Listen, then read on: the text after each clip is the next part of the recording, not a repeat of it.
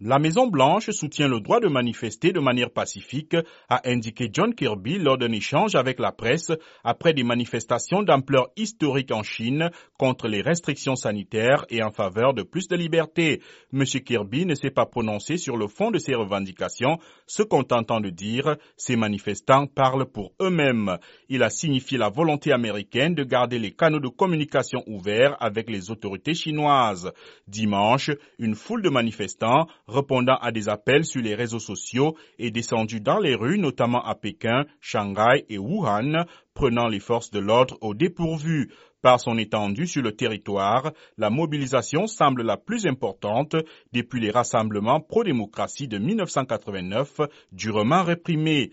Parmi les slogans scandés à l'unisson, il y avait pas de test Covid, on a faim, Xi Jinping démissionne, Parti communiste chinois retire-toi ou non au confinement, nous voulons la liberté. L'incident mortel survenu à Urumqi, capitale de la province du Xinjiang, a catalysé la colère de nombre de Chinois pour qui les restrictions sanitaires ont entravé les secours. Elles ont finalement été assouplies dans cette ville où dès mardi, les habitants pourront se déplacer en bus pour faire leurs courses. À l'étranger, des veillées ont été organisées par des membres de la diaspora en hommage aux victimes comme à Los Angeles dimanche ou à Washington lundi.